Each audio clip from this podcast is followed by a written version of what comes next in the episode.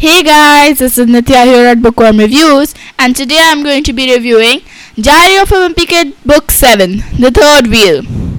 This is the seventh book in the series written by author Jeff Kinney.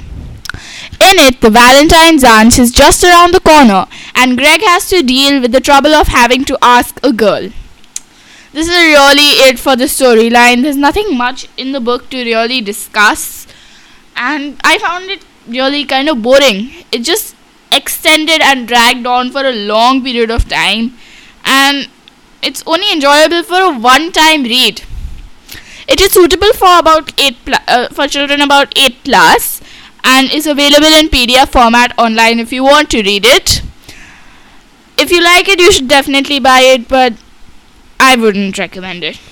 Links are available on Wikipedia, the Diary of a Wimpy Kid website, Amazon, and Common Sense Media. Even I also wanted to say that this book contains a lot of references to dating and stuff. So if you don't want your kids to think about that stuff, then you should not let them read it. Okay, bye.